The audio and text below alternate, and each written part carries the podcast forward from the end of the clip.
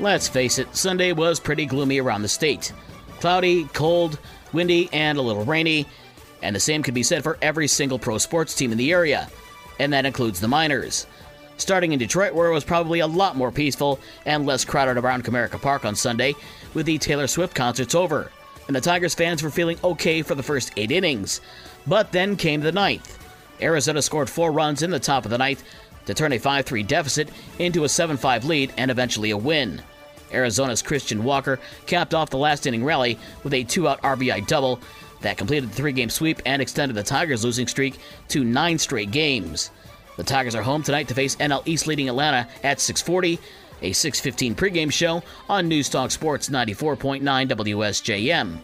The gloom was also in Chicago as the White Sox also blew a ninth inning lead. Miami's Bryan De La Cruz hit a two run double as the Marlins scored three in the ninth for a 6 5 win of the White Sox. The Sox are off today. They're at the LA Dodgers on Tuesday night. And the Cubs wrapped up their West Coast road trip with a 13 3 loss at San Francisco. Joc Pederson and Thairo Estrada each hit two run home runs and drove in four runs. The Cubs have today off as well. The Cubs host Pittsburgh on Tuesday at Wrigley Field. The first potential closeout game tonight in the NBA Finals has Denver hosting Miami. The Nuggets lead the series three games to one. Game five tips off at 8:30. Another off night for the NHL Stanley Cup Finals.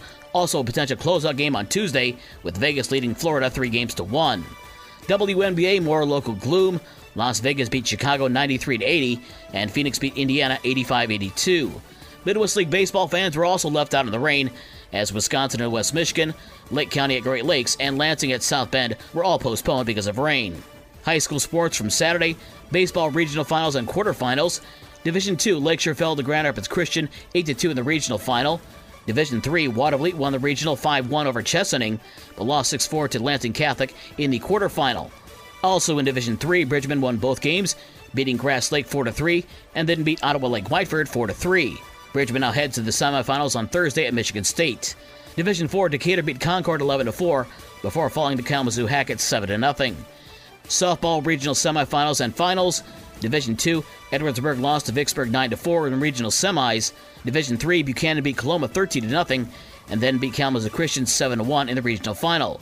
Buchanan will face Ravenna in the quarterfinals on Tuesday at Cornerstone University. And in Division 4, River Valley beat Decatur 6 5 in the semis before falling to Mendon 8 7 in the regional final.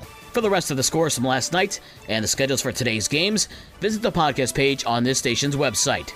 With your morning sports for Monday, June 12th, I'm Dave Wolf.